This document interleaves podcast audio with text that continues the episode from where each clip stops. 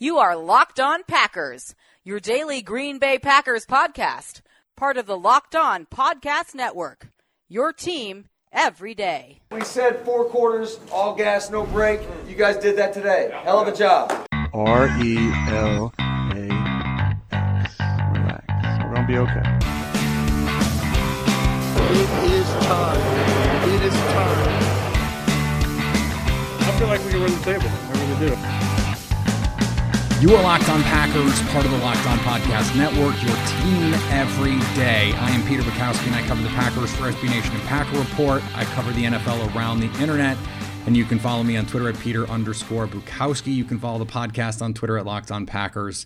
All of that good stuff. Locked On Packers is the number one Packers podcast on the internet and the show for fans who know what happened. They want to know why and how a ton to get to, an absolute ton to get to between the NFL draft. We saw the receivers last night do their thing, some good, some bad. We're going to talk about all of that today.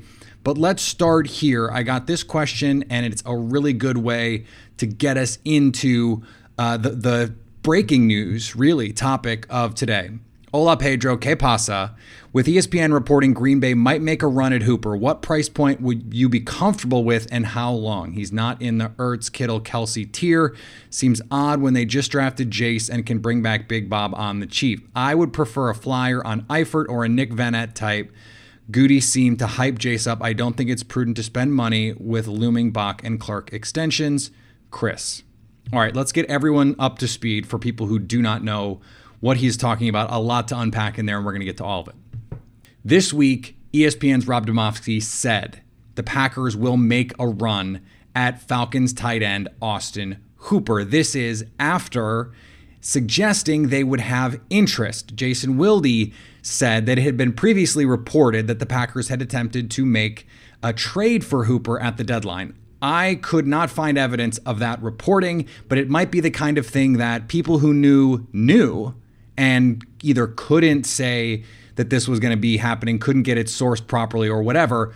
But it sounds like there has been a lot of momentum here for a while. Tony Pauline from Pro Draft Network said in January the Packers would be one of the teams to go after Austin Hooper. And this goes back to a discussion that we've had on this show about the prudence of going after a receiver versus a tight end in free agency. And a lot of Packer fans were out there saying Emmanuel Sanders, they were saying Robbie Anderson. There were these receivers who were going to cost 10, 12, 14 million dollars a year. And what I said was maybe it makes more sense to sign a tight end. Now, I had said Hunter Henry. It sounds like the Chargers are going to bring him back. Uh, it was reported on Friday, in fact, that they're working on a multi year extension, not just a franchise tag or something like that. The Falcons, on the other hand, are going to let Austin Hooper walk. And this is coming off his best season in the NFL. Remember, Austin Hooper was a rookie when Matt LaFleur was the QB coach in Atlanta. So there's already that connection. What this does for the Packers is it would open up their draft. If you can sign Austin Hooper, and Spotrac projected he would cost $9.9 million on the open market. So let's round it and say 10. Jimmy Graham is at the top of the market right now, as depressing as that is for a lot of Packer fans, $11 million. But when Trey Burton signed, and he was not a top of market type player, he got $8 million. Nine is where Travis Kelce and George Kittle and those guys are right now. But your free agency, you usually get a premium simply by being a free agent and having the open market dictate your terms. There are going to be other teams interested. Tony Pauline had reported previously Seattle and Arizona were also interested in Austin Hooper. The Seahawks have since signed Greg Olsen. They may be out of this sweepstakes. But if you're the Packers, and you need that secondary receiver. You need that wide receiver too. And this has been the discussion that's been had uh, among fans and media all off season so far and will continue. Maybe you do it and allocate resources more effectively with a tight end versus a receiver if Hooper's only going to cost 10 million and Robbie Anderson is going to cost 14 and he's really a one-dimensional kind of player. He has some other ability. He can he can do more than just get deep. But he is not a Davante Adams do it all type receiver. You might be able to find that guy in the draft. But if you have Hooper as someone who can work the middle of the field, he can be your de facto receiver too.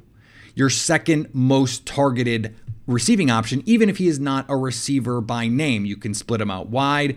No, he's not a great inline blocker, but that's what you have Jace Sternberger for. His emergence as a blocking tight end is a, an important part of the equation here because you can play them both and still run your your run schemes. You have the ability to play two tight ends. And tight end is a position that notoriously takes a long time to develop.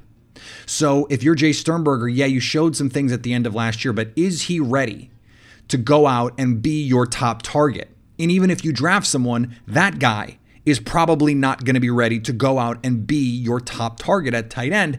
And even if you bring back Marcedes Lewis, now we've got a lot of caveats in here. Even if you bring back Marcedes Lewis, you don't have the guy who you can rely on to be that dude in 2020. Maybe Jace Sternberger can be that guy in 2021. Maybe he can be that guy in 2022 if you're Austin Hooper and you're 25 years old and you are ascending and you are coming into your physical prime, relative athlete score makes him a well above average tight end in terms of general athleticism, despite the fact that he only ran, you know, low four sevens coming out of college. He's not a, a middle of the field, kill you down the seam type tight end, but he's someone who can work underneath. He is someone who's extremely reliable, had a catch percentage last season over 80%. And that is in itself an upgrade over what you had in Jimmy Graham, who you're probably going to move on from in part to make room for a signing like this. You can essentially replace that money one for one and still have room for Brian Bulaga, still have room for the other players that you need to work on your roster. Now, if you have Hooper, and you can go into your draft and say, we don't need to get a receiver in the first round because now you can push that receiver two priority down a little bit. Remember the way that, that that we look at this in terms of the guys who can make the most impact on your team. It's not just best player available. It's what they can do for your team over the life of their rookie contract and beyond. And if you have Davante Adams and you have Aaron Jones and now you have Austin Hooper, that wide receiver two is not going to get as many targets. His potential impact is not as great. So you can look at him relative to, say, a starting middle linebacker. Maybe you felt before, if you don't get Austin Hooper, that that receiver who comes in is going to get 100 plus targets. And that gives you you know, a huge boost in your offense. Now that guy is going to get fewer targets, especially as a rookie. And so maybe you can wait until the second round. Can you get Donovan Peoples Jones in the second round? Can you get Michael Pittman Jr. at 64? It unlocks your draft because it gives you more flexibility. It allows you to say, okay, if there's an offensive tackle who falls, you have someone that can be your long term solution at right tackle. If you have a, a defensive back who falls that you really like. A cornerback, perhaps, uh, maybe an, an underrated position where, of need. If you have an edge rusher, Uh, the Packers really like some of the edge guys in this class. It is a little bit of an underrated need for them with with Kyler Fackrell departing. They're going to want to play four plus of these outside linebackers, and if we're going to go to 17 games over the next few years, you need more of these dudes. You can never have too many. You'd like to lessen the burden on Za'Darius Smith, on Preston Smith, to have to give you everything every snap. You don't want them to have to play 90% of snaps, 85% of snaps. You want to save them for the postseason and have them be as fresh as possible. And by getting depth, that allows you to do that. If you sign Austin Hooper, now you can fill and backfill in a way some of these other positions because you don't need as much in terms of a pass catcher. Now, that doesn't mean that they're just not going to do it. If Justin Jefferson falls, draft him. If Jalen Reagor is there, draft him. If Tee Higgins is there, draft him. Great. If you don't love Kenneth Murray, you don't love Patrick Queen, you don't love Zack Baun, fine. But you now have more flexibility for that to be an option for you. And let's get to this question now because it is an important one for the Packers to assess going into not just the draft, but free agency, because these are all interrelated. This question is from Sean D in Illinois. Hey, Peter, what's happening if Patrick Queen and Kenneth Murray are gone at 30? Which receiver do you like best at 30? KJ Hamler, Justin Jefferson, Jalen Reagor, or another receiver I didn't mention? Thanks. For me, it's Justin Jefferson, and it was Justin Jefferson before he ran fast. If you've listened to this podcast for any amount of time, you know that the two receivers in this draft I absolutely love are Justin Jefferson and Jalen Reagor. The problem with Reagor at this point, he did not do well in the agilities, and that matters for Green Bay. He would be the least agile receiver they've drafted in over a decade. Agility score in the like bottom 10 percentile. Really not good, but explosives off the charts. Jumped out of the gym, 42 inch vertical, uh, 11 feet broad jump. I mean, 99th percentile type stuff, and ran 447. Now, he played at 10, 12, 14, 15 pounds lighter at TCU than he showed up at the combine. He said he wants to play at 205. Did that hurt his ability to change direction? It might have. Uh, Tony Pauline I mentioned Tony a lot on this show today. Tony Pauline said in training he was running four threes at 195. So if he drops a couple pounds, gets into like if he can if he can run low four fours at 198, let's say, or even 200, and can get those three cone and short shuttle times better, I think he's in play at 30. Don't don't assume Justin Jefferson is just done at 30. Don't assume that because he was not a consensus first round player before the combine. So even though I loved him, doesn't mean every team did. And so if he was, let's say, the 45th best player on some boards going into the combine, the combine did not push him up to 25. So it only takes one team to draft the guy you want, and then he's gone. I am am really not convinced that he's going to necessarily be gone at 30. Anything can happen. He was a really good football player, not just someone who did well at the combine. The combine solidifies what you see on tape. This is this is as old as the combine is. The tape is first and the combine either solidifies it or makes you go back. It might make you go back and say, "Did we miss something?" Good and bad. Because if you're Laviska Shenault and you run 458, we're going to get to Laviska in a second then then now teams have to go back and say, is this guy really athletic enough for as raw as he is to be worth a first round pick? Me personally, I didn't think going into the combine he was athletic enough to be just this ball of tools that you can go and, and roll out there and say, go make a play. If he had gone out and run 4-4 and jumped 40 and and had a, you know, a crazy, you know, a 6-8 three cone, then yeah, great. Let's talk about it. But he didn't. And he got hurt which is already a question with him because he's so big. And and before we get to Laviska, let me just answer Sean's question. Jefferson, Reagor, Higgins, in that order. Those are the three. And then, you know, we start to we start to fall down the list a little bit. Brandon Aiyuk a little bit further down, although I think he'd be a great pick at 30 and a really fun, different kind of player than the Packers have. Someone you can just get the ball into his hands and go. He ran routes uh, smooth, smooth at Indy. So that's that's great. I'm not I'm not in for Mims at 30. I, I'm not there with him. I'm I just it's not it's not where it needs to be in terms of his production. I, the athleticism is great, and the, the production was there, but the the polish is not.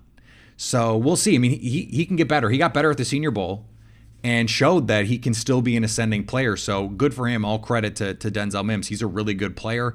I think he's more like the 45th best player than the 30th best player. That's the difference.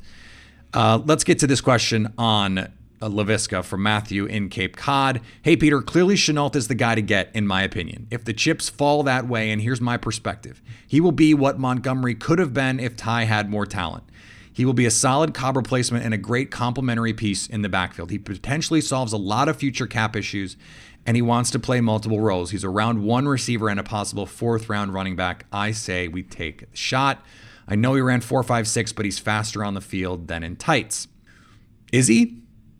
Are we sure he is? First of all, he ran 4.58, and that's not a huge deal, but it's not nothing. And he's a guy who doesn't really know how to run routes yet. I don't know that he has great feel. I don't know that he can be a great playmaker after the catch if he's not as athletic as some think that he is. So, all of those things matter to me. It's not what I would do at 30. I just, if the Packers trade back, and this is something that I could see them doing, it's a deep class. They sign Austin Hooper. The linebackers are gone at 30. Uh, Jefferson, Higgins, those guys are gone, and they're not into Reagor because of the agility problems. And they like someone like Denzel Mims, or they like someone like Laviska Shenault because he runs better at his pro day. Move back, and now, you know, 30s, early 40s, you can get one of those guys. And I'd feel better about Laviska Shenault at 38, at 40. Then we can start having a conversation. I think there's going to be too many good players on the board at 30 to make Laviska make sense, but this is all situational. We got to see what's going on here. There's too much of a question here with Laviska. I want to Bring it back, though, to that receiver running back conversation with this question from Aaron. Hey, Peter, why not utilize Tyler Ervin as your returner and third down back? This is something we talked about earlier in the week. Your gadget player could be Ervin. Also, use extra cash to get snacks and keep Martinez. More friendly deal, bring Burks up to speed and rotate fresh legs and tear shit up. Aaron from Poopstain, Illinois. I love the cell phones with people from Illinois. It's great. Uh, Martinez is gone. So let's not even talk about that. He's gone. He's going to get 10, 12, 14 million dollars and Green Bay's just not going to be in for that. Snacks Harrison is a possibility. They seem to be doing their due diligence on defensive linemen. They're I think they're going to take a defensive lineman on day 2, day 3. Somewhere between round 2 and round 4 is going to be a defensive lineman. I think that makes Snacks unlikely in that way. So the, the question we had earlier in the week was what if they decided to upgrade that Tyler Ervin spot? And and Aaron's point is, well, why not just use Tyler Ervin? And my response to that is find a more talented player.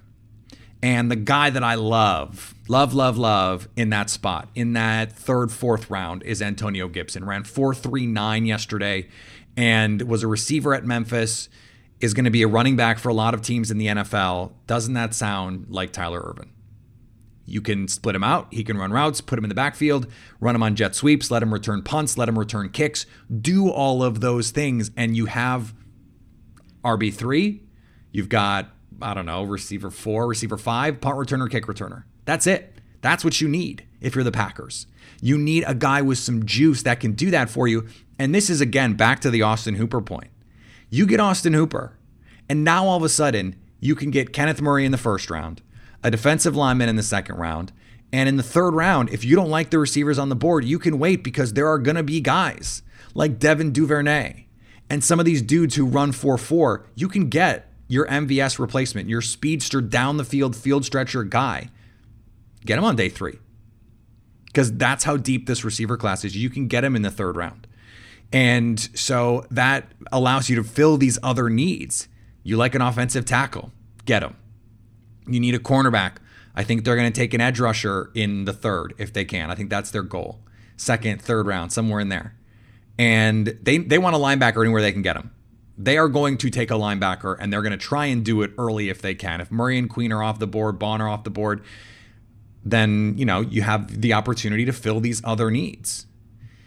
It's a lot, and and we don't know what's going to happen down the way. Uh, but I, I, do think that the, the, Packers are going to be looking at double dipping. Part of that Demovsky report was they want a free agent guy and they want a draft guy. Okay, then maybe you don't double dip a receiver. Maybe maybe then you just take one, and that opens you up to get you know that fourth round corner that you want or that third round edge rusher that you want. And now you can do these other things rather than doubling up on receivers. I don't know that they need a receiver in the fourth round. I don't. I don't, I don't, and I don't personally don't think that makes that much sense. You have Marquez Valdes Scantling, you have Allen Lazard, you have Equanimeous St. Brown, you have guys who are talented that you want to see develop. So either get a high pedigree guy or don't. Like it's either get that guy early if you need a receiver and you do, get that guy early. Doesn't have to be in the first, first, second, third. Someone with real pedigree, someone with real talent and upside. Get that guy early and don't worry about it later. If you see value, great. Yeah, take them. if you if you see it. You don't need to rush it. I don't I think the perception is they need to get two receivers. I just don't think that's true. They have developmental guys on the roster. What they need is a high-end talent player to put into this system and and give them the best opportunity that they can get to get that wide receiver too. Let's finish up here. I like this question and it's not something that I'd thought of before. Hey, Peter, this is Jason, Jason from Nashville. Listening to the last few shows on Inside Backers, just wondering what your thoughts were on if they get Baun, having him call the defense. It will already be a new position for him, and as a rookie in the NFL, would it be feasible to ask that of him, or could we see Amos or Big Z take on that responsibility? I know this is getting way ahead of head, but it's the offseason, lol. So I had not thought of this the Packers are going to have a new signal caller because it's not going to be Blake Martinez. Candidates Darnell Savage, Adrian Amos, the rookie that they take. I don't think it's going to be one of the, the, the pass rushers. It's not going to be Za'Darius Smith, Preston Smith, just because you, you don't want them worrying about coverages and those kinds of things. You want it's either a linebacker or a safety, so you make sure everyone's lined up and you make sure the coverage is on point. If you're Za'Darius Smith, you want to be worried about stalking blocks and hunting quarterbacks, not making sure that everyone's got the coverages and are, and are lined up right. That's not your responsibility. So they could sign someone, they could draft someone, or it could be someone in in their organization. There are some some whispers and certainly some thoughts from fans that that Nick Kwiatkowski could be someone that they sign this offseason and he certainly would be capable. He's a veteran player, not super experienced, but a veteran. He's been on NFL teams. I think you would, if you're going to sign him, you're going to trust him with those responsibilities. But I think Amos is is certainly uh, the kind of player who could handle that responsibility. He's someone who you trust to know, and you're going to deploy him everywhere. You're going to play him in the box. You're going to play him deep. You're going to play him in the slot. So he he has to know everything about this defense anyway. I think that's something that makes sense. One of the questions we got on the Periscope was if the Packers would trade up into the 20s. I don't think so, but they might fall in love with one of these receivers. And if they get an Austin Hooper, or let's say, let's do it this way if they get a Nick Kwiatkowski and they feel like the linebacker position is solved, they extend Brian Bulaga, and it it puts them in a position where the only spot they feel like they have to upgrade is receiver. And it only takes, you know, they moved up from 30 to 21 with a couple of fourths. That's not that much to give up. If you love Justin Jefferson, and by the way, I love Justin Jefferson, I think he's the third best receiver in this class. And if you wanted to tell me you thought he was better than Jerry Jeudy, let's talk. Because I don't think there's that much that separates the two of them. I think he is a, a top 15 player all day. So if that's true, and I think that's true, and he's all of a sudden available for you at 21, make the call. See if you can get him. I don't have a problem with that. I don't think the Packers would do that. I think it is just as likely, if not more likely, that they trade back in a deep draft and try and pick up some picks and get in a situation where they're adding rather than subtracting from their draft haul. But they have a lot of picks. They could make it work. Could they trade up for Murray or Queen? I don't think so. And here's why the Packers did a ton of work on these linebackers at the combine. They talked to more than a dozen of them, and they talked to guys who are projected to go in every round first, second, third, fourth, fifth, sixth, seventh. They are not going to press. They want to get one, but I think they are comfortable doing it anywhere in the top 100. Now, I do think it's going to be in the top 100. They want to see who those guys are going to be. Troy Dye in the second works. Akeem Davis Gaither in the second round. Fine with me. I'm higher on him than, than a lot of people. Don't care. 64, great. If he's there, or 62, great. If he's there at 94, great. I don't think they're gonna they're gonna press and move up for a linebacker because they're just they're they're looking at too many of them.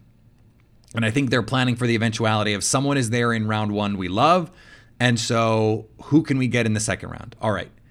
Someone else that we love at a different position is there in the second round. Who can we get in the third round? They're trying to map this out. This is this is something they they do. And we saw it last year. figure out where they can get to. I, I posited on Twitter that they have an idea of where they want to go with these guys and where the talent is. And I, I think they want to go receiver first if they can, defensive line linebacker in the second, defensive line linebacker in the third. One of those in there, edge rusher, third, fourth, cornerback, third, fourth. I mean, I think that's where they'd like to go. They don't seem that interested in going offensive line, which suggests to me they either want to bring back Bulaga and think they will, or they have some plan that we don't know about. But those are really the only options at this point. So uh, the, the offensive linemen and running backs are out tonight, a lot more over the weekend. So when we come back on Monday, we'll have seen everything. We'll know everything. We'll have all the information. Maybe we have some some more movement on this Austin Hooper conversation. I jokingly said that it's going to drive up the, the price for the Bears to ultimately sign Austin Hooper, but uh, that is probably not real. I think the Packers are genuinely interested in Austin Hooper. So we're going to find out a lot more. There's going to be more reports like this from Rob Demovsky, and it might not be from Rob, but it's going to be from someone about where these free agents are going to go, players the Packers could be interested, and, and players the Packers could be interested in signing. So a lot to get to in the coming days and weeks. And, and by the time we talk again, it'll be March. The league year opens in March. So we're only a couple weeks away from free agency, the tampering period, all that good stuff. And we could have a new CBA soon, like real soon, and have more to talk about there as well. Remember, you can follow me on Twitter at Peter underscore Bukowski.